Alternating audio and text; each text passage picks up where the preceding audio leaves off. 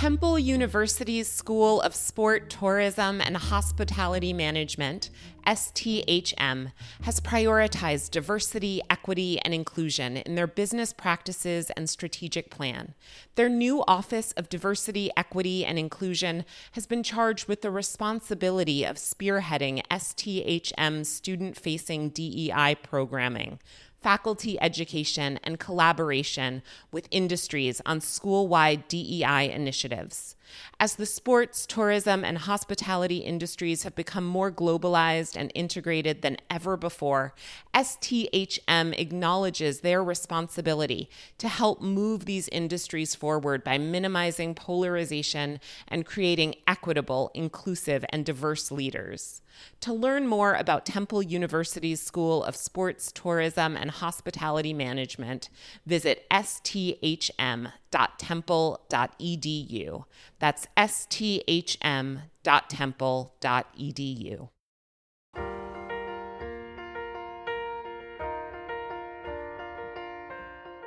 Welcome to the Demystifying Diversity podcast, where each week we explore topics related to diversity, equity, and inclusion.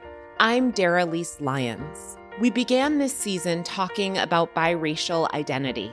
It feels only fitting that we conclude this season by speaking about interracial marriages. We have a very diluted interracial marriage, right? Because I am white appearing. It's not like the interracial marriage that my parents experienced, um, where you know there was more tension around it and and um, things of that nature. But I do love that Chris and his family embrace mine, you know, and I I think that that's how people come to understand each other is through love and like really getting to know people for who they are and not the color of their skin. So um yeah, that like his family might not have had that experience um, of getting to know um, Black people intimately if I, we weren't married, right? So that's definitely a gift that, um, you know, love kind of um, melts all of that prejudice and bias away. And um, I think that that's a really beautiful thing. The year was 1958. Richard and Mildred Loving were five weeks into their marriage. But their honeymoon period came to an abrupt end when police burst through the door in the middle of the night and arrested them. They dragged the couple to the local jail where they were separated and where the legal system treated them differently. Richard spent a single night in jail before being released on a $1,000 bond, while Mildred was denied bond. She spent three nights in a small cell before finally being released into her father's care. So, what if they were in love? Who cared if they wanted to be together? According to Virginia state law, it was a crime for Richard of Irish and English ancestry and Mildred of African American and Indigenous heritage to have gotten married. And the presiding judge, Leon M. Bazile, found them guilty of the quote unquote crime of interracial marriage. After the judgment, Judge Bazile gave them a choice. They could either go to prison or leave Virginia for 25 years. The Lovings left but they missed their lives and their families, and they continued to appeal the Virginia judge's decision for nine years until on June 12, 1967, in a unanimous decision, the U.S. Supreme Court deemed that laws banning interracial marriage were unconstitutional. When asked her thoughts on the case, Mildred said, If we do win, we will be helping a lot of people. Those words could not have been more accurate. The Lovings' tenacity paved the way for other interracial couples. Now, 62 years after the Lovings' initial arrest, and 53 years after the Supreme Court's unanimous decision, interracial relationships are a lot more common and a lot less stigmatized. A 2017 Pew Research report revealed that in the United States, 10% of all existing marriages and 17% of new marriages were interracial. It's likely that in the years since the publication of those findings, the numbers have only grown. Every interracial couple has their own unique story. At the same time, there is something that they all have in common. Six decades ago, their love would have been legally prohibited in certain states. Now that people are free to marry across racial lines, cross racial and cross cultural unions have become more ubiquitous. In this episode, we're spotlighting the stories of eight interracial couples. There's our very own Anna Marie and her husband, Chris Jones, Elizabeth Hasegawa Agresta and Thomas Agresta, Marissa and William Gwynn, Ashley and Emmanuel Awad, Sarah and Milind Gandhi, Melinda Hale and John Volk, Michelle Chell, Campos Velez, and Army Grace Campos, and Nikki and Ben, who have opted to keep their last names anonymous. Nikki is Chinese, and her husband Ben describes himself as a whole host of races, but says he is culturally Italian, Irish, and Colombian. Nikki and Ben met in China in 2016. I was uh, doing some some traveling out in China, and I needed a translator, and I I found a translation uh, company, and there was another guy there that was talking about um, law, uh, Criminal Minds, right? Criminal Minds and Law and Order. Of my favorite shows. No, he's a criminal lawyer. He's a criminal lawyer, but he was talking about Criminal Minds. Yeah, I um, and then I am the one is a big fan for Criminal Minds. So the guy was uh, the guy was hanging out there. He was talking about Criminal Minds, and at the time, at, well, this is a little bit after the time that I had worked for A and E Networks, and I, you know, we did the reruns for Criminal Minds, and I was like, ah, you know, I I I I know the show really well because I had to watch it in, in you know in the in the primetime slots to make sure that the show went well. And um, I, I don't I don't like any of those shows. I have nightmares of watching them. Over I over love again. it. okay. But but she loved it, and then and then you know and then you just became friendly and we stayed in touch. Sarah Gandhi is a white woman born in Boston. Milind Gandhi is originally from India. They met for the first time twice. So we actually met before Milind actually remembered us meeting. we we met um, when we were both working at UIC, and first time we met was actually he came for coffee in the in the office, and that was where we we chatted for the first time. But he didn't actually remember meeting me. until until like a few months later when there was yeah there was an office social there was a picnic outside. Yeah. And um ellie was my youngest ellie was um in preschool at the time and she came for the office picnic. And um we were playing over on the swings and Milind came on over and he talked with us and that was that was the first time Milind remembered meeting me so everything before that is is doesn't count. what did you remember about meeting him? Um, Milind was always really charismatic. Like he he goes into a room and he um he's really personable. He tells jokes. He's really funny. He's he's a really likable guy. That's what I remember about first time I met Milind. And Milind, what did you remember about the second time you met Sarah? So, according to me, when we met for the first time, now, so yeah, it was a you know the um the office party, office gathering, and uh, uh, I was a postdoc, and she was working in the in the administrative office, and we we had uh, a new students coming party, something like that, and we were all mingling and we were talking and chatting and barbecuing.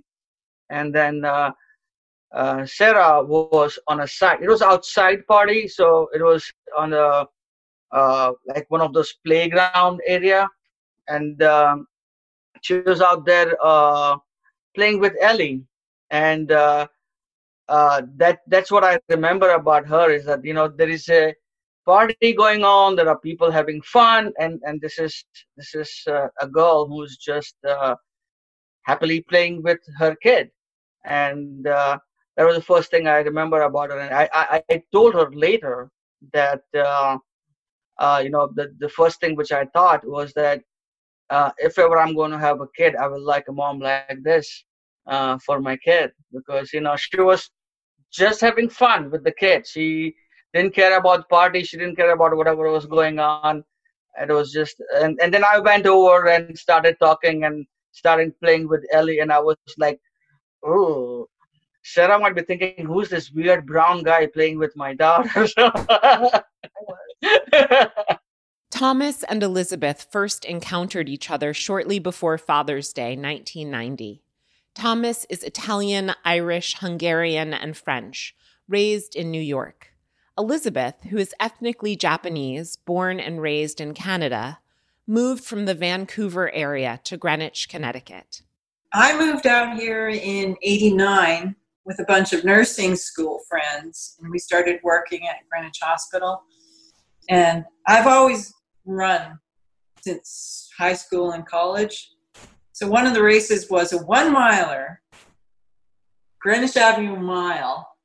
So I went into the store where they're selling the registrations and all that, and I asked them which, what the directions were, where I wanted She, she to asked, see the what, was, what was the course, course route? and I got laughed at. It's one mile straight. straight up Greenwich Avenue. Well, you know Greenwich but, Avenue. but, but wait, it could be down Yeah, it Greenwich could have been Avenue, down, or so, it could be up Greenwich Avenue. Yeah. Anyway, I got laughed at by this group of guys, and I walked out of the store, and he followed me out, and we got to talk. We started talking. I, I don't think we planned to meet. We just got talking. Or Mhm. did we make a date? I I think we we planned on maybe talking about going for a run together, Okay. which we did. Yeah. And then after that, it was dinner at the Boxing Cat, if you remember that. Yep, yeah, yeah, yeah. yeah. That that's about it. It's pretty. Yeah. So we, we Pretty went for like a five mile run, then showered and went to Boxing Cat at Salmon. Showered in our individual places. It was a shared interest that connected Demystifying Diversity co creator Anna Marie Jones and her husband Chris. As we've shared throughout this series, Anna Marie is biracial, Chris is white. My roommate at the time in New York City was dating one of Chris's good friends, who he's still really close with. And um, we all went out to dinner.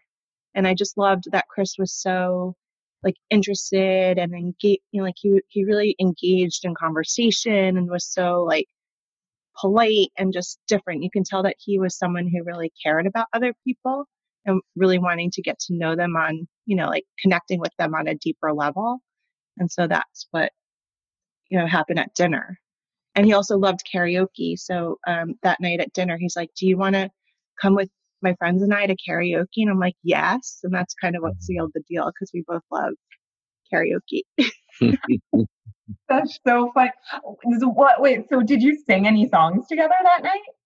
Oh, yeah. We have a whole bunch of duets that started that night. Yeah. Still sing. Yeah. Will and Marissa Gwynn met as college students approximately 10 years ago. Will is black, Marissa is white. We met in college. We went to a small school in the suburbs of Philly.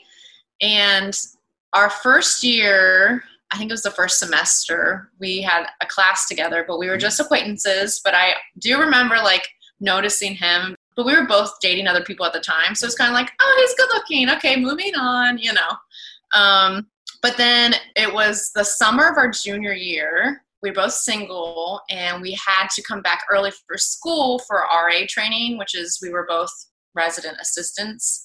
Um, I was in the women's dorm, he was in uh, the men's dorm, and we had connected, and he got my number, and then rest was history. I guess. I guess say. what really happened is they we were like the RAs come report early to campus to do trainings all that good stuff and she had like hey let's get everybody together and go get some ice cream at this place around town and she had texted out like a bunch of people in my friend group and didn't text me so I was like hey what's going on like you didn't want me to come to the event you didn't want me to be there and then she was like well I just don't have your number and I was like well let's exchange numbers right now and That's how the numbers got exchanged. That's how I got my number. That's how I got the number, and the rest is history.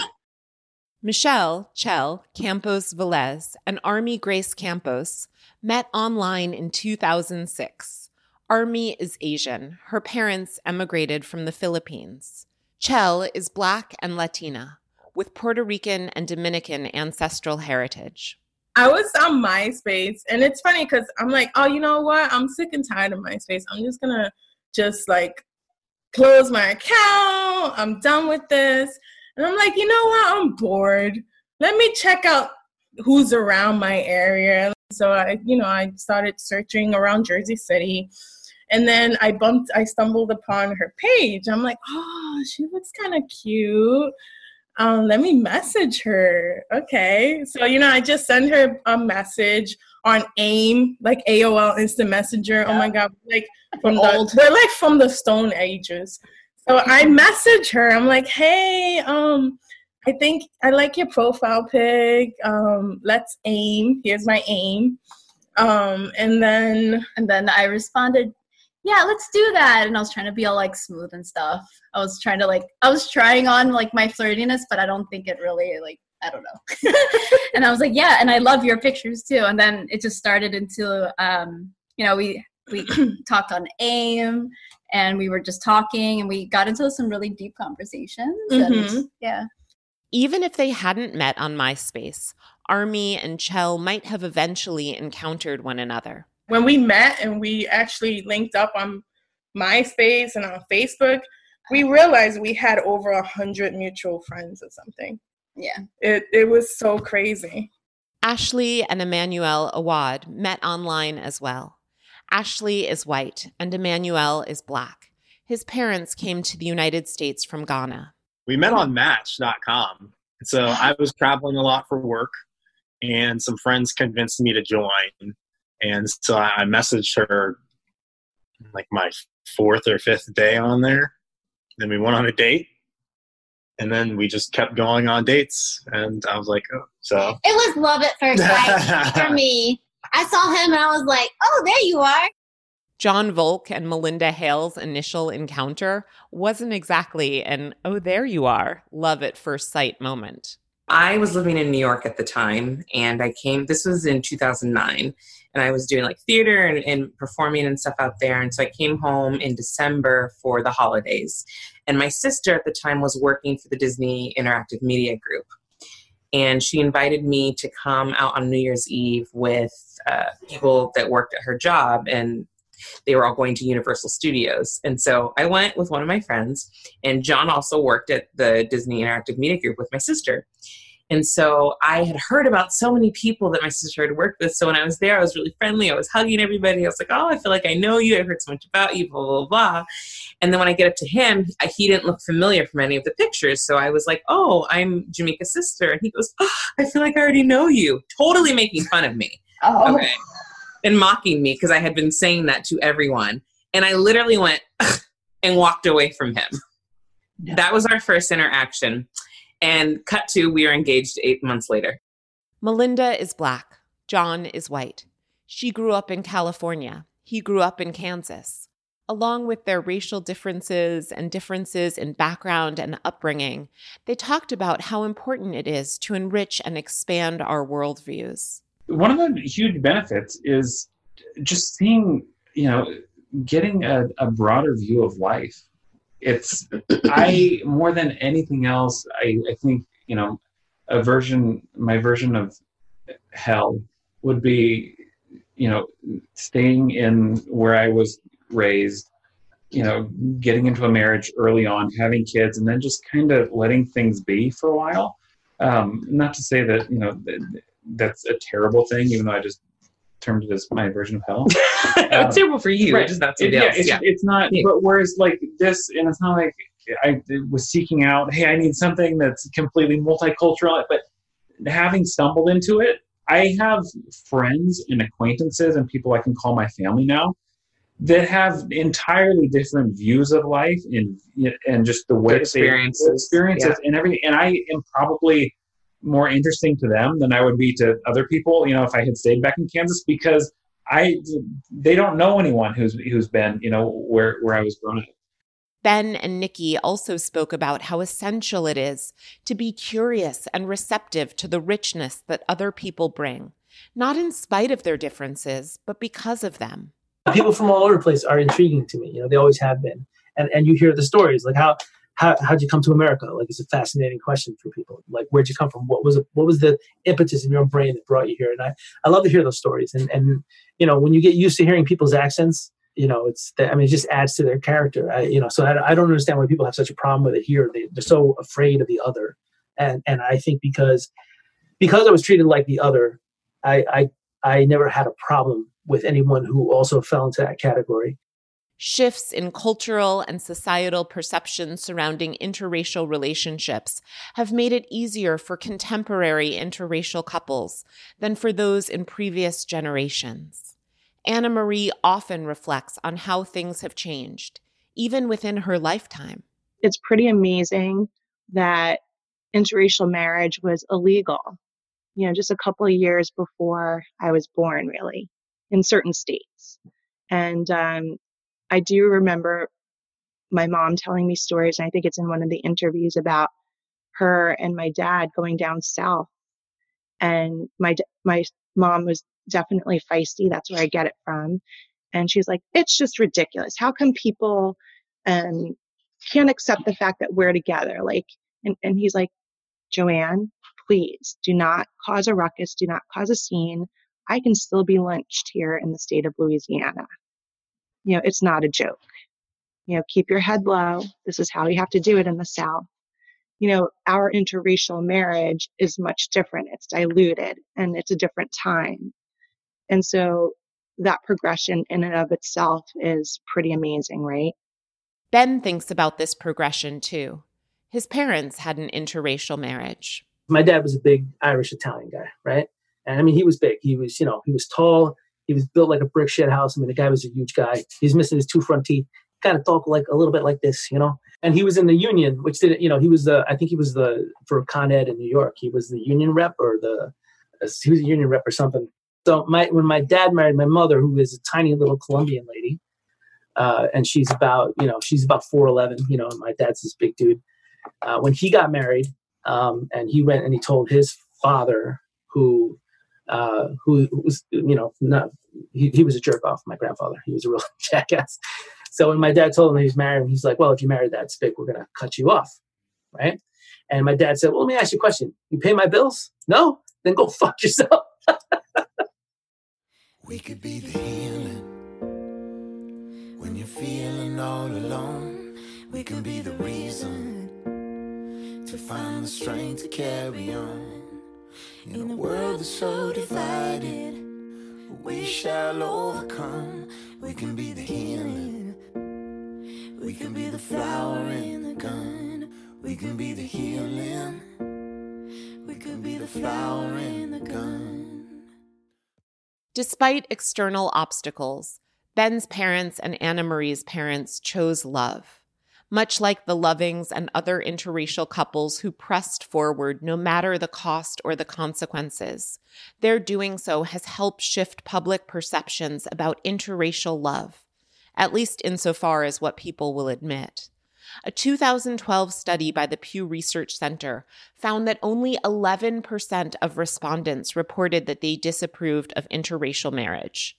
On the other hand, research from the University of Washington suggests that reported acceptance of interracial marriage masks deeper feelings of discomfort, even disgust, that some people feel but won't admit to feeling about mixed race couples. A study published in the Journal of Experimental Social Psychology found that hidden biases against interracial couples can lead to discrimination and dehumanization.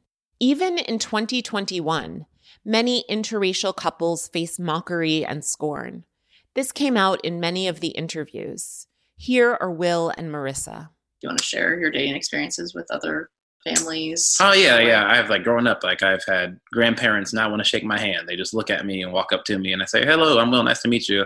I'm so and so's boyfriend." They just shake their head and walk away. Or uh, one of the most interesting experiences was before I was dating her, I met somebody else's parents for the first time, and we sat down at the dinner table, and I was just like speaking like we're speaking now, having a good conversation, and they were just were silent after I got done telling the story, and I was like, oh, did I say something wrong? And out of nowhere, they were just like, wow, like you are so articulate.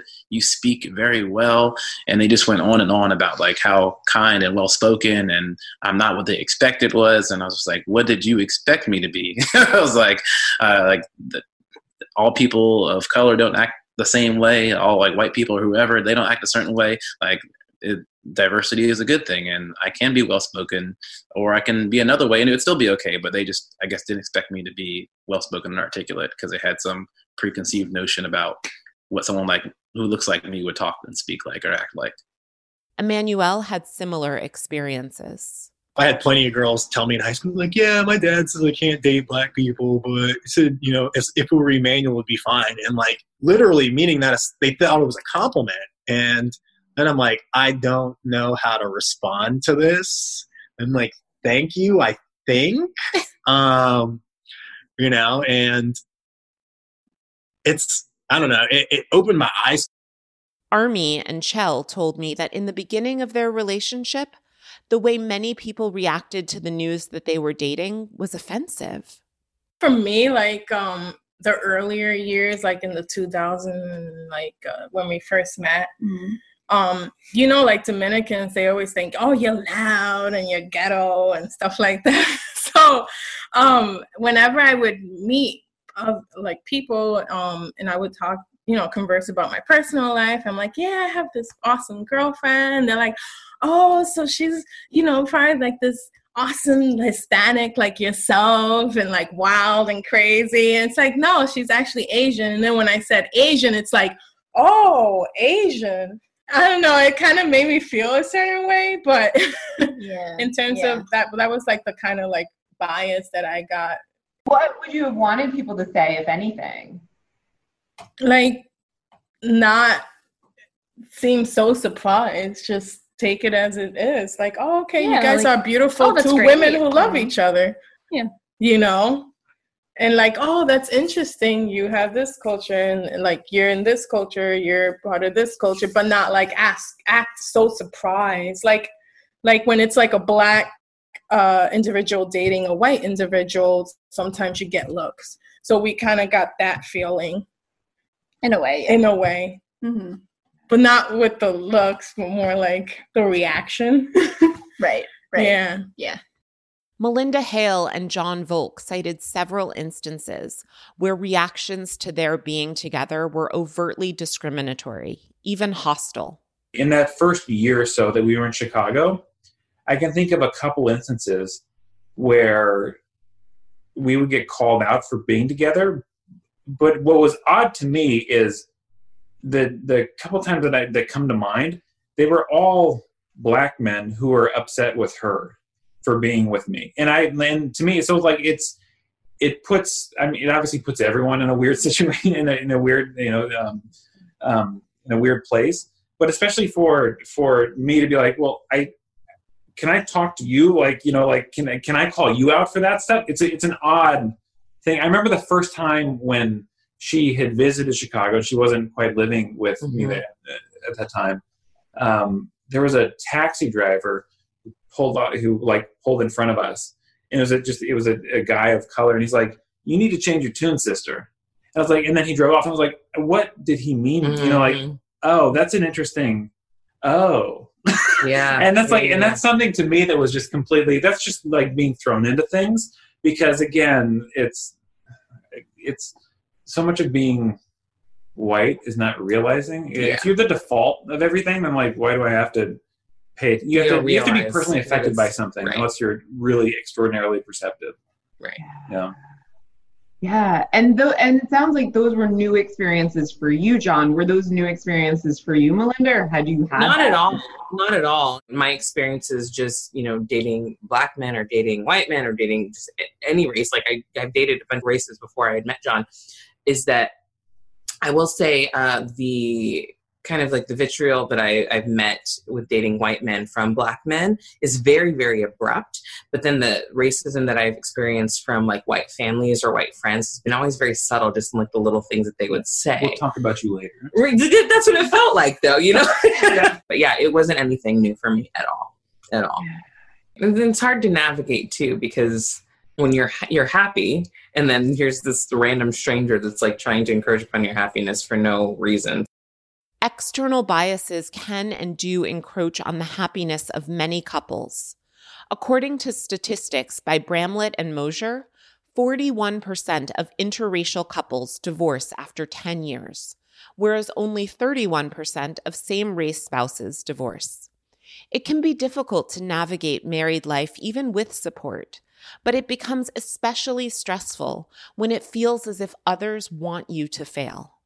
This applies to societal stigmas and to the individuals that comprise society, especially to our circles of support, like family and friends.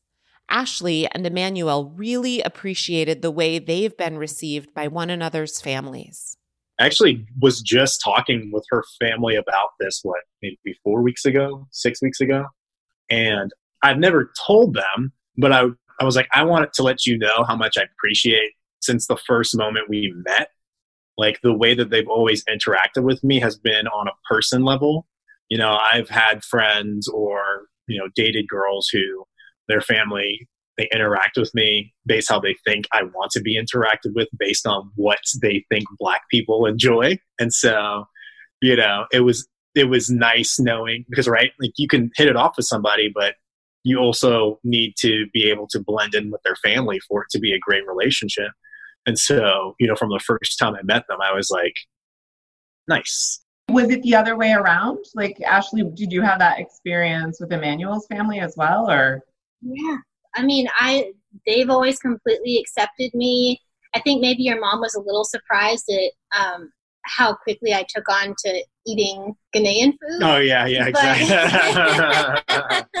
but no, I, we've never had any problems. Like they always just make me feel completely accepted and loved, and I, I feel like we're so lucky. Nikki said it came as a relief to be embraced and included by Ben's family, especially his mother. Before I met her, uh, uh, his mom, I was so nervous about that. If she doesn't like me, I'm Asian. Uh, uh, uh, uh if I, I, I can't understand her language, uh, uh, she will give me trouble, blah, blah, blah. But I got the trick is Evan, the her favorite grandson. She he fell in love with me uh, as soon as I saw uh, I saw him. She he gave me a hug immediately. He never give anybody stranger any hug. He just fall in love with me immediately. And then since then, his mom just accept me immediately because he say, "Oh, the baby likes you. That means you are very lucky." Ben pointed out that based on her experience of having been rejected by her husband's family, his mother had a lot of empathy for her future daughter in law. Here's the thing my mom would have accepted me because, you know, my mom went through not being accepted, you know, and and not having the, the benefit of building, you know, relationships with a larger group of people. He has very good mom. Mm-hmm. Yeah. Very, very good mom. My mom's cool. My mom's cool.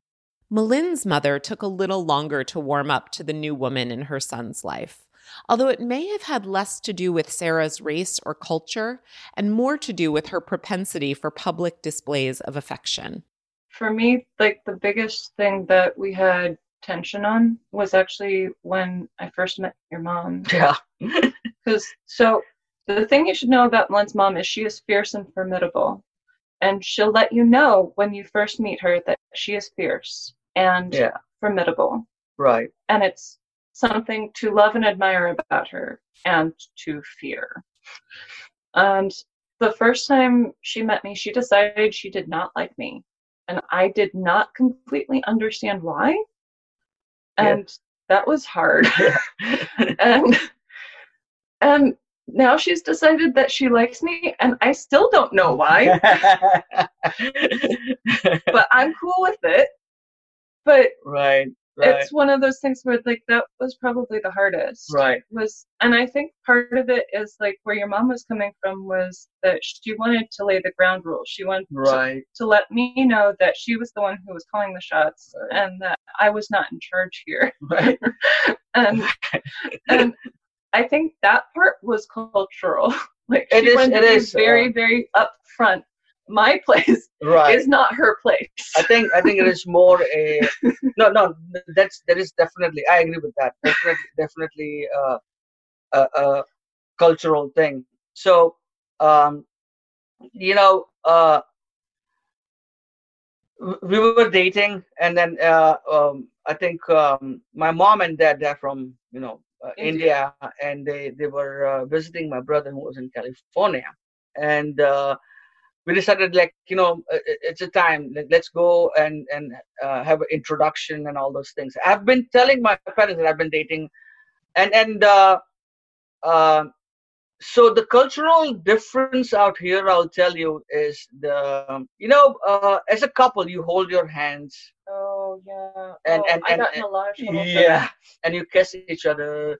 And and and and you don't do you do not India. you do not do that culturally in front of elders in other cultures including india and uh, she she so told like me I'll go up and I'll I'll like pat one's back or like I'll rub his shoulders. Yeah. Or I'll put my head on his shoulder. These things are not okay. and These uh, things are incredibly, Yeah. incredibly promiscuous and I'm an awful, shameful Yeah. woman. no so for it, it's it is like uh uh she her words exa- again I'm, I'm i'm going to get lost in translation out here because she told me in a different language. But she was like you, you have to be modest in front of uh, uh, uh, your elders. And Yeah. uh, modesty is defined differently for different people right? So that was definitely a cultural uh, cultural Yeah, thing. that and that was the reason that she was little you know uh, she didn't have problem that she was american. She didn't have problem that she's six feet tall uh, you know and she didn't have problem with she being taller than uh, her son. She didn't have problem that uh, she had a kid uh, from a from a previous relationship. she didn't have problems with anything but she had problems with you guys are holding hands in front of me you guys are kissing in front I of me. yeah and that was the reason Forgot about that she she didn't Was- like her that she didn't like her in the in the beginning. Will's family was open to him dating interracially, but it wasn't their preference. I grew up in a predominantly white area, and so uh, my parents were just like my dad always said. Like I knew where I, raised you, so and my mom was like, I knew the area I raised you in, so like I obviously I'd probably want you to marry or date somebody who's black, but growing up in the area you grew up in, you probably you wouldn't marry somebody that's that's black because there weren't that many black people to date around there. So you probably grew up dating more, more white people than black people. And so like when it came around, I had dated some like some white uh, women along the way. And so when Marissa came along, it wasn't like a surprise. It wasn't like this huge culture shock thing. They were just like, oh, okay, like maybe not what I preferred, but like we love her. She's great. I mean, how can you not like her?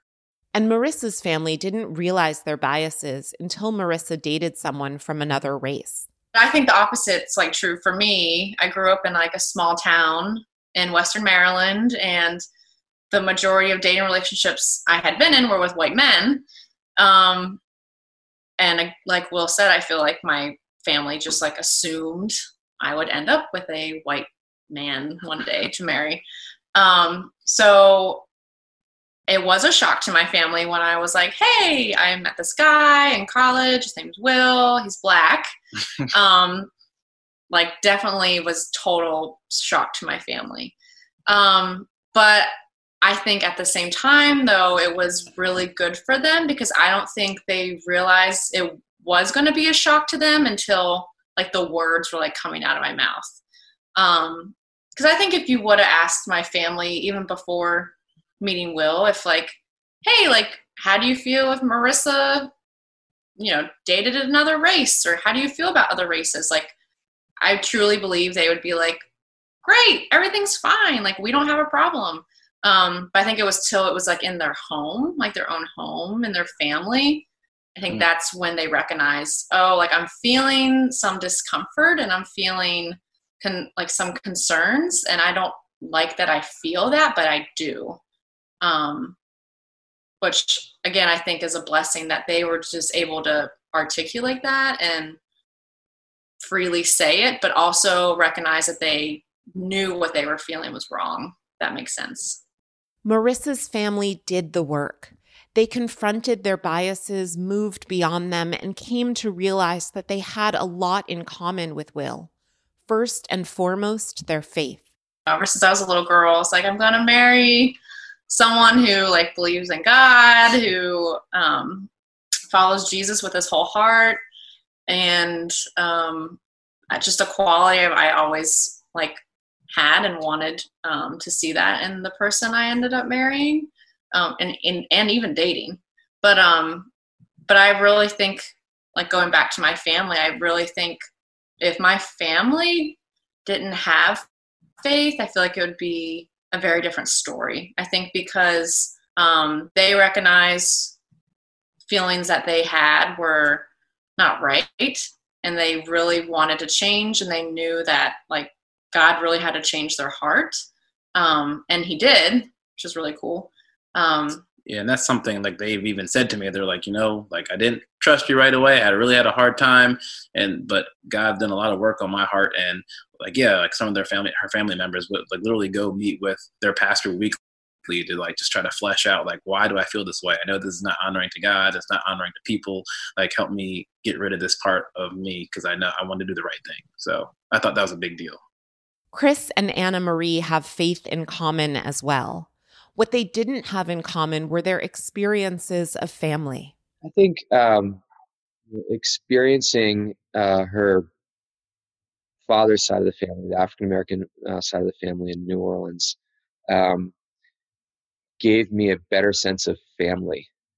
Um, you know, I grew up in a small family, and and my father wasn't around very much. It was my mother and myself. But um, you know, being down there, a lot of the cousins and aunts and uncles, they're all local, and they get together and they they share stories and they have you know barbecues and and that sort of family gathering, that family connection.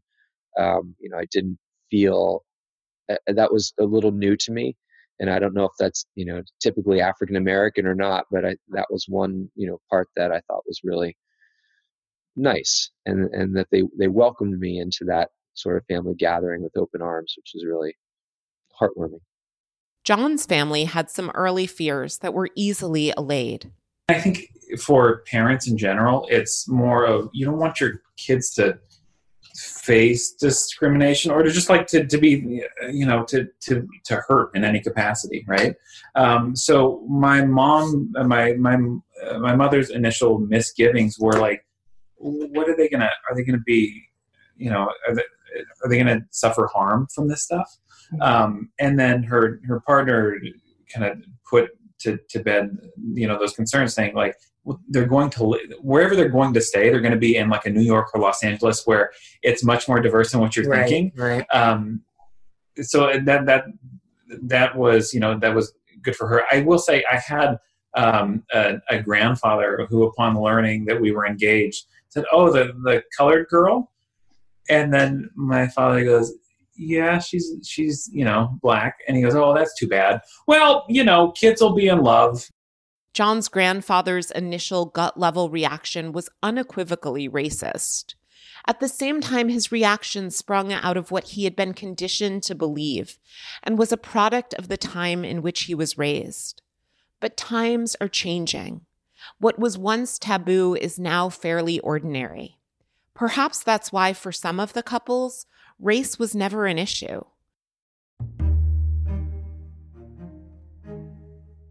Here's a short message from our episode sponsors, without whose support the Demystifying Diversity podcast wouldn't be possible. There are some things we don't want to think about, like our own mortality, but it's important now more than ever, especially if we have people who we love and who rely on us.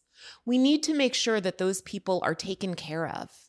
If you've listened to previous Demystifying Diversity podcast episodes, you've heard me rave about Lavin and Associates. In addition to their free financial needs analysis, owners John and Patty Lavin offer low cost term life insurance. With their guidance and support, I made a solid, easy, and actionable financial plan, which included my life insurance needs. Please contact them, especially now. It's the most loving thing you can do for yourself and for those you care about. To receive a free quote on low cost term life insurance or a free financial needs analysis, or both, call John at 610 453 2331 or email jonlavin at me.com. That's J O N L A V I N at me.com. And as long as we're on the subject of doing things for yourself and your loved ones, I really want to tell you about next level trainings. Whatever your struggles, finances, career, relationships, next level trainings will vastly and quickly improve the quality of your life. The company uses experiential emotional intelligence exercises to help you see yourself as you are shift your perspective and start forming sustainable habits that will transform your life and, by extension, your community and the world. In a supportive environment, you'll come to see yourself and others through a more open, powerful, and freeing lens. I did the trainings and I sent my mom, my sister, a couple of my aunts, and so many friends. I basically want everyone to go because I can say from my own firsthand experience and from what I've witnessed in my loved ones that the trainings increase people's capacity for love, connection, and vulnerability. The trainings empower us to go for what we want in life and give us the tools to achieve our dreams. If we don't let go of what's holding us back and create the lives we want now, when will we do it? I can't recommend next level trainings enough. And the company is offering Demystifying Diversity podcast listeners $50 off on Shift, their introductory virtual training even more value to their offer, if you register for and attend the Shift online training now, you'll receive a free voucher to their in person discovery training, valued at $495.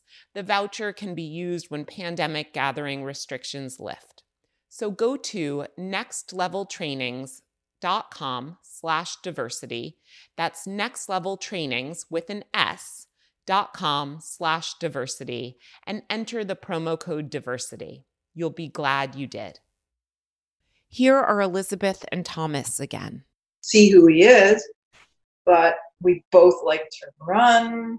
And I found out that he was interested in doing things like ceramics and pottery, which was a plus. He came from a, a family with a lot of kids, which is great gets along with his parents, which is great. And um, I I didn't look at race any more deep than that. Yeah, yeah. I suppose it could come up later if there were issues with his family, but there weren't. Yeah, and I think that was that was it too.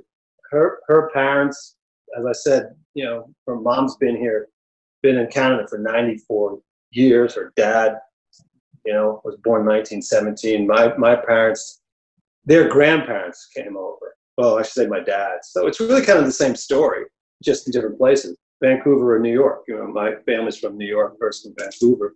You know, city, go to suburbs. Really, our stories are kind of the same. We both come from um, pretty, you know, I'm from seven, she's from four. Uh, kind of, we grew up in the same time frame. Our parents treated us the same. Our backgrounds are very similar as Army and Chell had similar backgrounds too. Did both of your parents immigrate to the Yes. U.S. Or? Mhm. Yes. Yeah. They were Like- first, uh, what, what do they call uh, first generation, generation. Filipino. I'm first generation Hispanic. Yeah. Yeah. Dominican. I'm first generation Dominican. My dad was born here, but my mom, she came here. So I'm first generation Dominican. You know, Hispanic. Yeah. You- yeah. I mean, I think that there is like I I was interviewing someone who was an expert on immigration, and he was telling me that like you know, really it's a very self-selecting process. Like you get the like people who can manage to like immigrate to another country and make it and start a life like are super innovative, super motivated, hardworking, like, you know, just like have a lot of like grit and ability to like get through difficult things and difficult challenges. And I think like I, I'm imagining that that like trickles out into the the parenting too and like imparting those values to your kids Mm-hmm. Mm-hmm. Yeah, Exactly. definitely. Yeah. And also, like, it kind of trickles down to our our relationship. Like, yeah, we depend on each other, but also we don't take ourselves granted, and we appreciate ourselves even more individually Mhm. as a whole. You know, I know like a lot of couples, um, or some, um, maybe they might take their love for granted and it's like you know we we always try to find ways to even work hard in our relationship and not try to get too comfortable. Like yeah we're we're ourselves but you know it's like okay like uh, it's been a while i haven't been so romantic lately so what can i do? So it's like how can i be hardworking? Relationship. how can i spark things up? So you know it kind of trickles down to that like finding that individuality like um being independent but also coming together as a whole. And i think like it stems down to the cup like the the couple and the the parents and then it trickles down to the kids Whether couples had a lot in common or not, being together exposed them to different ways of thinking, different cultures and ideas. Because members of many racial and ethnic minorities tend to be exposed to white, heteronormative models and examples, it was often the most eye opening for the white spouse to have their perspective expanded by the person of color.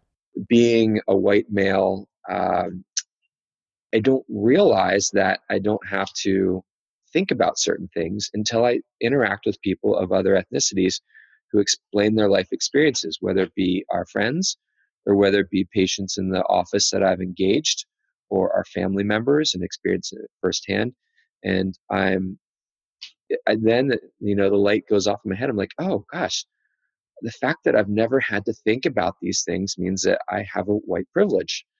And um, being able to uh, experience Anna Marie's family, you know, spending time with them and, and learning what their lives are like and hearing stories about, you know, issues that they have and being in New Orleans in a predominantly, you know, black section of town.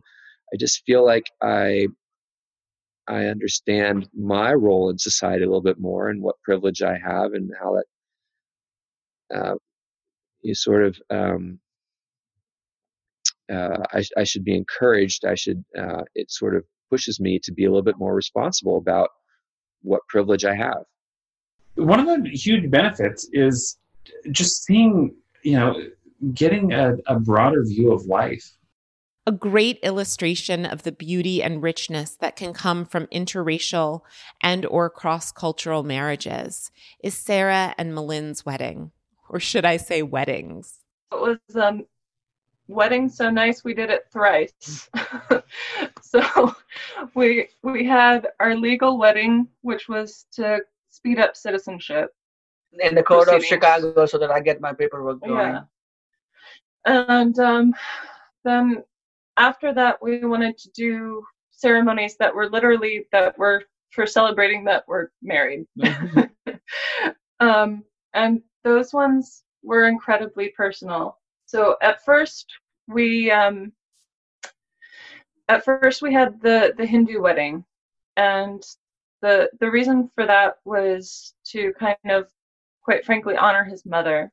That she felt Milind's mom is very very Hindu, and she's very devoutly Hindu. She goes on pilgrimages. She prays for us. She gives us idols. She makes sure that we are set. That you know God's watching out for us. She she really really wants to make sure that we're doing all right. And um, so having the Hindu ceremony was kind of a way of honoring that. And um, one of the things that I didn't know before we got married was like literally anything to expect. Like I I didn't get to try on the the wedding dress like literally until a week before we got married because we literally just took my measurements and gave them to his mom and she picked out my dress she picked out my From jewelry, India, from India, I'm india she picked out everything. It was gorgeous and she did a great job but it was one of those things where like i had no idea what to expect. I kept on asking lynn so like what is going to happen during our wedding? Like what are we going to do? Like what should we like what are we and he's like i don't know. I'm like didn't you do this before? Like what do you mean you don't know? So that's that's another thing. So indian indian uh, indian weddings and hindu weddings are are uh, so chaotic. Like there's so many things going on so many people so they usually go on for weeks and we had ours kind of shrunk down to just like a few hours. And so we were going through like everything kind of at warp speed and nobody kind of knew what to do during the ceremony. Literally part way literally halfway through our, our wedding somebody goes up to me and is like so we you need to have a brother i'm like i'm an only child. What do you mean i need to have a brother? Like, just just pick someone. Just brotherly figure you know. Just pick someone. I'm like what? Wait, why did you need a brother? What was the role of the brother in the service? so in the in the hindu ceremony what you what you do is this that uh, uh, a husband and a wife sits in, in in front of a fire right and then uh, uh, they tie uh, the knot to their dress uh, whatever they are wearing they tie the knot literally tie the knot and they move around the fire seven times promising seven different things well, like you it know. represents it represents kind of the way that you move through your life as a married couple kind of like that you you know i'm not going to cheat on you. I'm going to take care of a family. I'm going to you know blah blah blah you make blah, blah. promises to each other on how you're going to move through your life together and it's actually really beautiful ceremony. Right. And you do this seven times it says that you know it is like uh, uh, hindus believe in rebirth right? And and you you move around seven times promising seven different things. And and the significance is this that you are promising that you are going to be together for next seven births just not this uh, this this particular life. Yeah. And the role of the brother is this that uh, the, the the brother so so growing up if you have a brother brother is the one who's taking care of you and protects you. as a sister and protects you. Yeah. and brother is the one who wants to make sure that you are going to a right person. So the when you when when a husband and a wife gets up to take that uh, seven different steps around the fire brother comes out and stops me stops the husband saying that are you going to do what you're going to promise otherwise i'm going to literally break your legs yeah so and and Yeah. you know I, I will say so I no needed a brother and, and and and I'll say no. I promise I'm going to take care of your sister, and you know I promise that uh, uh, I, I will do my husbandly duty. And uh, so yeah, uh, she needed a brother for somebody to come and stop me from marrying her. yeah And uh, so I was like, yeah, just pick up some brotherly, you know, cousin or something like that. you know. But that was a there was a thing about that, and uh, there are many things. As I so said, my there, tyler was my brother so thank you tyler so Tyler, Tyler, Tyler did that for us. There are many things which are there. I mean, you know, as as he said that there is a literally a ceremony which goes on for entire day in Hindu weddings, and Yeah. it goes on for weeks together, entire Yeah. wedding, and and like nobody has time for that shit, right? So So there's uh, a joke that like if you if you want to short make your Hindu wedding shorter, you have to bribe the priest. you bribe the priest. And then the joke is, so how much does it cost to not have the wedding ceremony at all? you couldn't afford it. I love that. Meanwhile, the two of you had three weddings. So there were actually there were a lot of like great things that happened during the Hindu ceremony. So one of the traditions is that like they have to grab Lynn's shoes and hide them. Yeah. So that he can't leave. So my cousins still like giggle when they think about like grabbing and like hiding his shoes. And um what else? There was like there was the sheet Yeah. where we weren't allowed to see each other for part of the ceremony, so they put up the sheet so that we can't see each other. I, I and I kept on like peeking around the corner of the sheet. and it's so beautiful. Like it just Yeah, sounds so yeah. magical. a lot of fun at the Yeah. wedding. So then we had like a day between the the Hindu wedding and the American wedding, one day in between where we had the rehearsal, Oh right? So so so we have we have this like typical rehearsal for like a white person wedding where everybody like goes and like has their like defined spots where they're supposed to stand and practices what they're supposed to say and my nephews are like we had to practice this my, my nephews my nephews Yeah. because so as i said right hindu wedding is so chaotic and then, then and, and there is a there's a method to this madness people like this chaos and all those things. Yeah.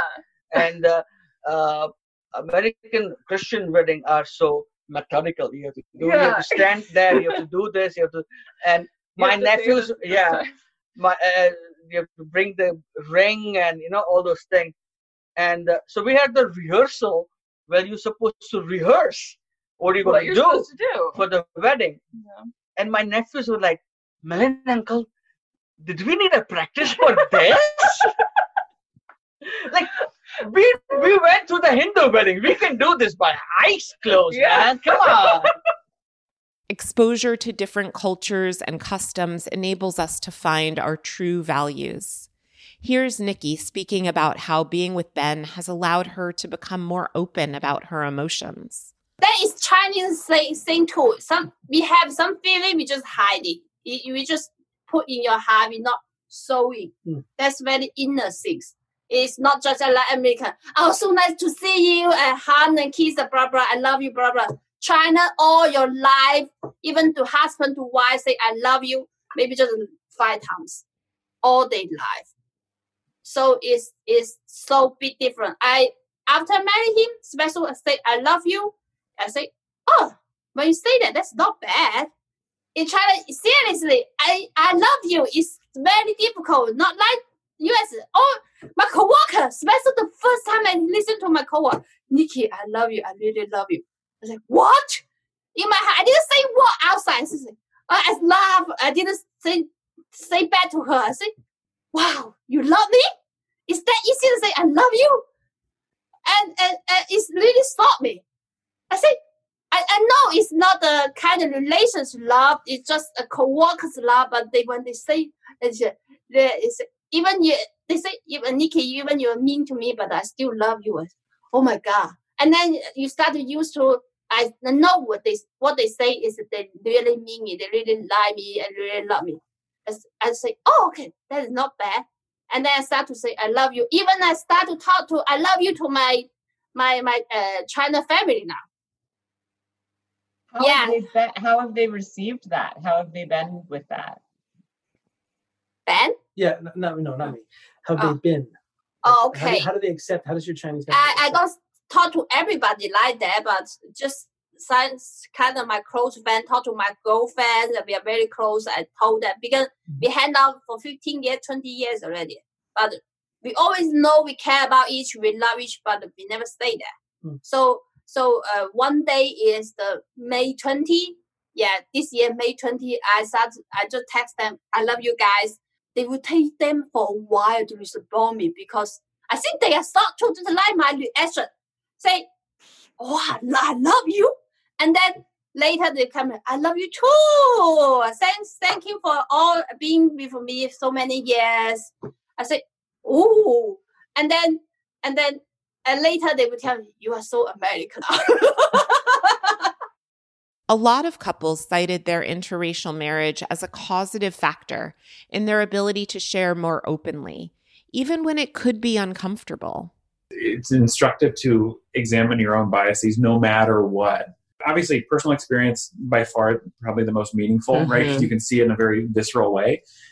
But you can start to i think more than anything else it's how deeply embedded a lot of this stuff is and i mean that by Like, when like i look at board. something huh across the board like across yeah, the yeah, board in a in a very structural way Yeah. and so like there there i don't think there is an end to the number of questions you can ask yourself on how no matter every single daily walk of life um, how how certain things have have arrived and and you know like how who the, it, again the question of who's benefiting from all of this Mhm, mhm. um, i think a lot of that is a symptom of the united states not reckoning with its own past I think, uh, you know, if you want to grow and become someone who is actually a critical thinker, you need to challenge your own beliefs, and you and you need to do it all the time. Why challenge our beliefs and biases? The gift it is just to be able to both uh, sides see each other from a different perspective. Like one of my favorite things is uh, my uncle and her dad. Her dad is um, this like short white guy about my height, and he's like from Cumberland, Maryland, like in the middle of nowhere, and um, my uncle is, grew up in the hood in Philly, and he, his we call him uh, Big G. And they like I was like it's a guy he used to have dread, so they come together at the wedding, and they're like the best of friends because they both connected through the military together. So, but in any other context, you wouldn't necessarily see these guys maybe hanging out and shooting the breeze and writing each other letters and messing each other on Facebook. But it's so cool because uh, we got together, our families are able to come together like that from way different backgrounds and have some really special friendships that may have never happened before. People never thought they would have had things in common. So, yeah.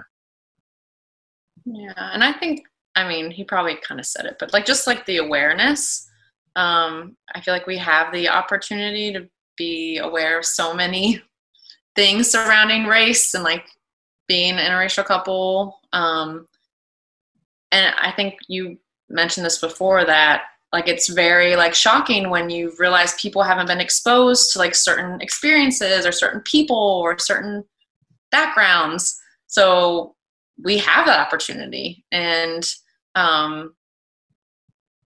and we have a place to talk about it like i feel like we as scary and like as nerve-wracking it can be to have some of these really hard conversations it's also like an opportunity to be invited into those conversations and have people be real with you I think um it it kind of allowed us to beat the stereotype and be like, okay, this is what you think of us. Well, no, we're gonna show our love the way we see it, and Yeah. it it actually helped us become stronger and Mhm. be and and yeah rather than fitting into like you know the boxes like oh like army is asian so she's a nurse and she's this and she's that like kind of like how society sees me and you know check check check and oh michelle is chell is is dominican puerto rican and there's like two and then there's like all these all like, these oh, is she gonna really get a master's degree? No. And by the way, I'm almost done with my MBA. Yeah. So um eso. Eso. Yeah, but but So what does that mean? What is what is it? So means like wepa, like like it's like a thing, like like yay. A, like yay, like in a Hispanic thing, like you're celebrating stuff, like like like like eso wepa. Okay, so you thought differently of me. Well, okay. yeah. So here's your stereotypes, and you can keep it. Well, and I love that, Chell, you said a word and Army, you knew what it was. Like that, even just like it, you know, clearly there's some like overlapping in areas of food and maybe language and whatever that just like becomes a natural part of the interplay and the relationship. And like that's so rich to me. And you might not even necessarily be aware of it eh, because it's just like such a part of the relationship. hmm Yeah, definitely, definitely, definitely the food. Yeah, the food. The food. if, if it wasn't the food, I don't know. I don't know. We, I don't know if we'd be together. Nah. Food came up in almost every interview. There were places that we would look like like Chengdu. You know, I know right now they're talking about closing the Embassy. in the embassy in Chengdu, but we we had stopped as a layover in Chengdu, and Chengdu is the place where hot pot was. Have you ever had hot pot? No. Oh, it's great. It's like the, it's like kind of like a soup, and it depends on spicy or not spicy, whatever. And they give you all these ingredients, and you basically boil the soup and cook the food in it, and it's uh, it's ridiculously good. It's really really good. So Chengdu is the you know the the birthplace of hot pot supposedly, Chengdu and Chongqing. and Chongqing, Chongqing, yeah. I think biggest thing for me is food, like the differences in types of food that's eaten, especially like around holidays. Um, like like Thanksgiving, for example. I remember our first Thanksgiving together. You know, I I never had eaten collard greens or seen what that looked like or what they smelled like. Baked macaroni and cheese. Yeah, I've never had like mac and, macaroni and cheese at the Thanksgiving table. Though I love macaroni and cheese, so I don't know like why not. Um, I remember, I remember, I brought uh, mashed potatoes to dinner, and everyone's like, "Mashed potatoes? Like, what's this?" like, and I'm the only one that ate them, which is fine. But just like learning like those differences, it seems like very simple. But yeah, I was never exposed to, like different types of food around the holidays. one of the funniest moments we've had was when I went and had Thanksgiving and Christmas with her family, and her um her stepmom went out of her way to look up a soul food recipe for baked macaroni and cheese on the internet. And so we were sitting down at the table, and like out came mashed potatoes and whatever food people normally have. And then all of a sudden, like the last thing that got placed right in front of me at the table, I'm like, oh, what's going here? And it's like, boom, like soul food baked macaroni and cheese made by her mom. She was like, "That's right, I did it," and I was like, "Yes, that is awesome." So it was just like it was just a cool moment. Like we, it's not like we don't we shy away from our differences. Like fully embraced it. We know that like Will likes the macaroni and cheese, so we're gonna go out this way to make sure that food and stuff is there. Well, we definitely, I definitely like to go out to eat. Like that's one of my big things when I go out with my family, with my friends. So um, I introduced her to sushi for the first time, Mhm. And um, she was like, she was kind of like turned off over the whole like raw fish thing. But then I convinced her. I was like, okay, we'll get something cooked. And then she was like, she saw the wasabi, and she was because she's Hispanic. She thinks, oh, it's it's avocado. So she was about to put the whole thing in her mouth, and I stopped her. So but it would have been interesting if she if I didn't stop her if I wasn't so aware. But um yeah, I think I think the two of us the way we explore our culture and other people's culture is through the food. So, Mhm. you know, we'll when we go out traveling, we really want to, you know, explore like the street food or, Mhm. you know, different types of cuisine and, you know, something totally like random or Mhm. whatever. And that's something that we we find adventurous. Yeah, and like through the whole process of like open up opening up my palates, like I realized that Asian food is kind of similar to our food too. So in a way, it's kind of like Caribbean food, like the Mhm. way they cook it. Um, so and then it kind of helped me realize, like, oh, okay, so what about African food? So we cook tostones. They we cook pernil. We cook like um, you know uh, roast pig. Like that's really big in the Asian culture as well. Mm-hmm. So uh, we realized like how our culture kind of tied together through food. And then like just imagine how other cultures are tied together as well. I guess I would just say getting to learn more about your heritage and culture and getting to enjoy like Ghanaian food and Lebanese food. I talk about food a lot. this is like the third time I've talked about food. Um, You like food. like I think that's nice. I think that's awesome, and I, I would never have had those types of experiences. And all of his family is so nice, and they're so welcoming.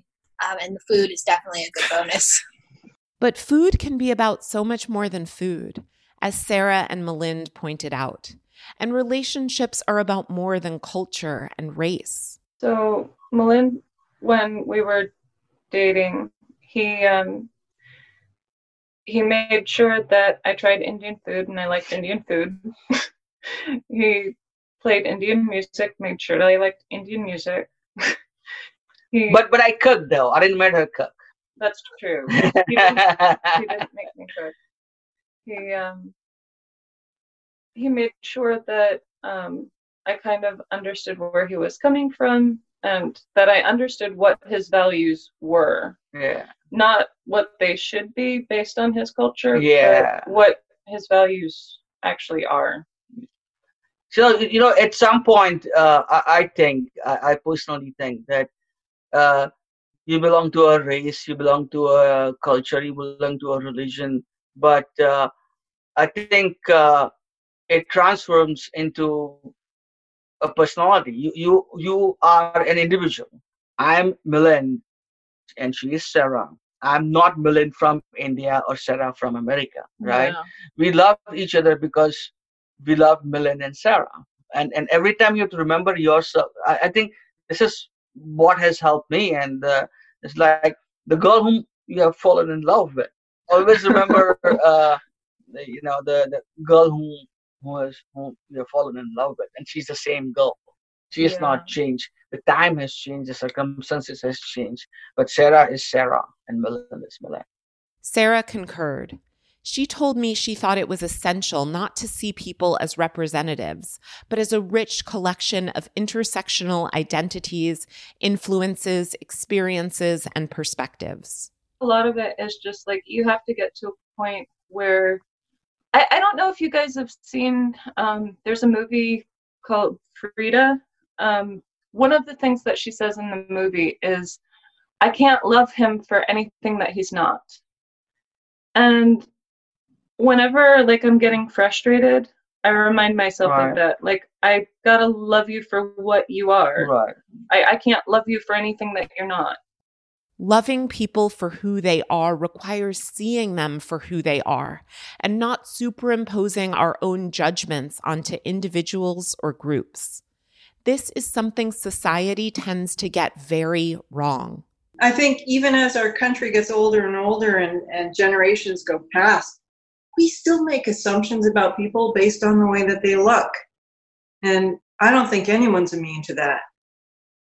I mean, we do it, people do it to us, and they have no idea where you're coming from unless they talk to you and ask you what your background is, what your interests are, what kind of food you eat. Like, Getting to know people and moving beyond incorrect assumptions requires more representation, visibility, and allyship. That's why it's important for white people to be stepping up and trying to do something to help because it can't Mhm. it can't just be this like continual burden on marginalized people to do everything. Like we have to use our privilege to try, just like try. It's it's really difficult to know what to do and where to start, but like we have to try. Ashley is someone who has used her privilege and her platform to be vocal about racial injustice. She understands that although she can never entirely understand or empathize with the struggles her husband has faced as a person of color, it's important to be mindful and to learn and grow. But I also wonder if in some ways it kind of brings the two of you closer together as a couple, like in Mhm. some ways, because there is a lot of, you know, like mutual care. You use the word care, but there's like a mutual care and consideration. I wonder if it kind of makes you more vigilant about the other person's experience mm-hmm. in a way. Yeah. For sure. Yeah. Yeah, I mean, and like the fact that the fact that she's, I mean, that's like, you know, that's that's interrelation, interracial relationship 101, right? You uh, because it's it's just it can't survive in this kind of climate without that type of mutual understanding. It definitely does strengthen the relationship because you don't you don't have to have you don't ever have to worry about the other person's intentions. If you know they're thinking about things like that, then you know that they're always thinking about you. Will has become more vocal about the discrimination he's faced, and he's used his role as a pastor at a well regarded and highly inclusive church to facilitate reconciliation and education in charged racial situations. I think because of some of my previous experiences and the people I've been able to speak to and process with, like I haven't, I've gone through some of the grieving and the hurt and some of the stuff that comes along with it. And so I, I currently am in a good place with it. And so I can speak about it. I can teach about it a little bit. I'm not an expert by any means, but there's some people who the wound is too fresh. The wound is still very deep and uh, it still hurts so much that you can't speak or teach about it. So, and that's an okay place to be too. So I just encourage those people to keep healing, keep coming to the place, keep talking to somebody that will help you process and get to a better place. So then if you feel called to step up and say something and help other people along the way, you can do that. But like, so that's not what I like to do is not for everybody, but for me, like I love having genuine conversations about people. I'm at, I'm at the place where if someone says something that's ignorant or lack of a better word, stupid, or might hurt some other people, I'm like, you know what? That, that's not about me. Like I, I, can remove myself from like, they just don't know any better. And sometimes they do know better. And then that's a whole other conversation. But like, for the most part, I haven't lately run into any circles where it's just like someone's blatantly saying something because they're hurtful and trying to dig at me. It's mostly because they don't understand and they want to learn. So it's been cool because ever since the George Floyd stuff and everything we've seen in the news recently, so many people have like reached out and just wanted to learn. And so I've had like experiences where like one of my favorite ones where I got the my friend's a, a youth pastor in Lancaster and his congregation and his youth group population is legitimately like 99% all rural white kids. And it was cool because some of them actually expressed that they have had racist or bigoted thoughts in, in their hearts and in their minds. And they wanted to have someone come in and speak to them about like why they might feel a certain way and why it might be wrong. So they're like, hey, would you come and speak to our youth group about it? So I had an opportunity to jump on a Zoom call with their youth leaders and just talk about some of my personal experiences and field some questions from the teenagers. And knowing some of them probably thought had some racist thoughts and thought poorly of me. But even if it was just one thing that I said that could have changed that young person's heart, uh, was a big deal. Because I mean, imagine if anybody would acknowledge it at a young age that they would have they would have these thoughts. Like part of the problem, the part of the progress comes when you just acknowledge it. Will also told me about another meaningful experience he had not too long ago. I kind of post up on my social media page, and the, one of the most powerful responses was a guy I, a friends with or acquaintance with who is from a predominantly white area who reached out to me, and I don't talk to them. I count on one hand how often I've talked to this person, but he's from an older generation, and he he reached out and was like, "Hey, your post, your personal experience, you making it human to me, I, I could connect with that because I know you. I wouldn't want anybody to, to treat you like that." And one of the things um, I said in the post was that whenever me and my brother would play on the playground when we were younger, um, some people would be like, "Hey, like, don't touch me. Your black will rub off on me," kind of thing. And so he like got on the phone with me and was just like, "Hey, like, uh, thank you so much for sharing." And we don't talk often, but I read that and I just could really relate to that because like I know Will, I wouldn't want anybody to speak to Will like that, and like I just know you're such a kind person. But I also related to it in the sense that whenever I was younger and I was on the playground, I was that white kid saying that to other people. And to think that my words could impact a grown man so many years later, uh, it just really hit me in my heart. So I'm sorry that I was that person, not for you, but for somebody else. And thank you for sharing because it, it put everything into like a humane perspective for me. And so like that was probably one of my most powerful conversations I got to have. It was like just a, a guy who was probably 20 years older than me.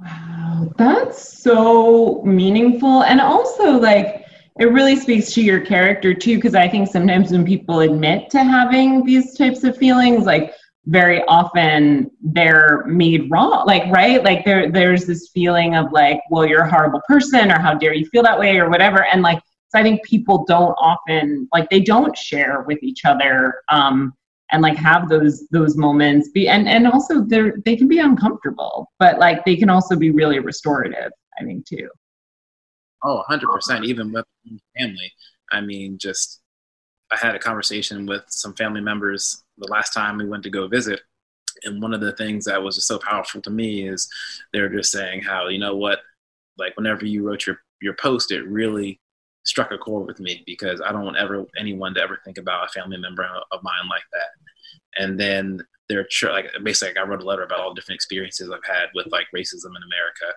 and then someone else that's also a person of color that goes to their church. The pastor actually stood up in this predominantly white church and read their letter about all their experiences in their own hometown in front of the whole congregation. And he was like, between that letter and your letter, I I love you to death. I love you like you're one of my own family. And if someone wants to, you want to go march, like I will go march with you. If you want want me to say uh, your Black Life Matters, like I will I will tell anybody that you're Black Lives Matters. Like I love you. I'll take a bullet for you. So it was like a whole full circle moment to see like my own family members come around go from I don't know how I feel about Black Lives Matter, I don't know how I feel about X, Y, and Z, but now it's just like, you know what, I see you and it's okay, like your Black Lives matters Hi, this is Anna Marie.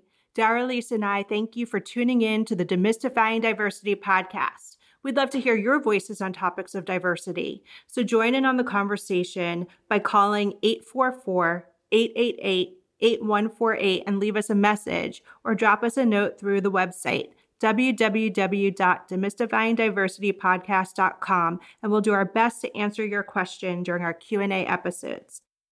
In order to get to the place of actual progress, we have to look towards where we're going, acknowledge where we are, and reflect on where we've been. Melinda Hale and John Volk make a special point of commemorating the yearly anniversary of the Loving decision we celebrate Loving Day every every year. You know when um, Richard and Mildred Loving were able to get married, right? And I found out this fact um, when I we posted a picture. It, it happens 19 years before we were even born. That's crazy to me. How do you celebrate?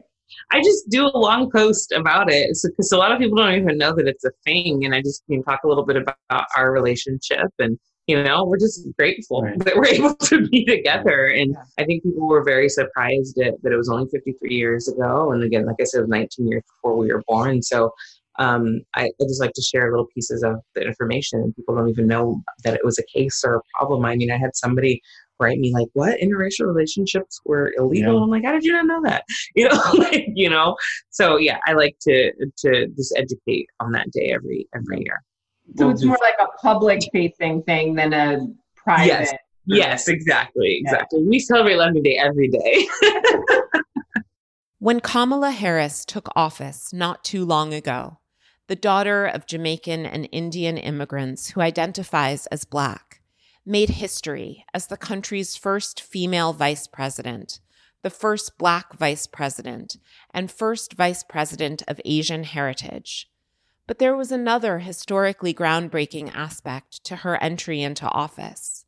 Harris and her husband, Douglas Craig Emhoff, a Jewish entertainment lawyer known to his friends and family as Doug, have become the first interracial couple at the highest reaches of the executive branch. Their union has become a source of strength and significance for many, and a demonstration that a lot has changed since interracial couples were persecuted for their love. But as with all relationships, it's not the public facing image that's most important. It's the private moments and the richness that's derived from the relationship itself. Their union is being celebrated by a small but growing segment of the US population. And for me, I just, you know, the thing that I cherish about being in a relationship, it's any relationship for me would be multiracial, right? So, um, or multicultural or ethnic. But um, what I what I do like is that Chris and his family have embraced me and my family, and that really softens any lines of prejudice or bias, right? Because they're getting to know people for who they are rather than what they look like and that's really important i'll specifically say like this is on a personal level but her dad i really respect him a lot just like his his his dedication to their family and like just his hard work and like motivation and i mean it's it's not because interracial but had i not married her right like i wouldn't i wouldn't be in her family and like have those inspirations between you know her dad her mom her grandparents like her family. And so just just being open to the idea right of marrying someone outside of my immediate circle has you know enriched my life you know so much in the last six years so that's the part i can't imagine like if i hadn't been raised to only look for a partner who was going to care for me and be nice to me and be a good support system. Like if I had ever had any kind of boxes put around partners I could look for, like I could have potentially never met you and like I can't even I can't even imagine I can't imagine what my life would be like without you. I just love you so much. I love you too. We could be the healing. We could be the flower the gun. Thank you for listening to the Demystifying Diversity podcast. If you'd like to join in the conversation, visit demystifyingdiversitypodcast.com or call 844 888 8148 and leave us a message. And if you haven't already, please subscribe, like, rate, and review. Many thanks to this episode's interviewees, Anna Marie and Chris Jones, Elizabeth Hasegawa Agresta and Thomas Agresta, Marissa and William Gwynn, Ashley and Emmanuel Awad, Sarah and Milind Gandhi, Melinda Hale and John Volk, Michelle Chell Campos Velez, and Army Grace Campos, and Nikki and Ben, and to all of those who generously agreed to speak with us throughout this season. Thank you as well to our episode sponsors, Temple University's School of Sport, Tourism, and Hospitality Management, Next Level Trainings, and Lavin and Associates, and to all of this season's sponsors.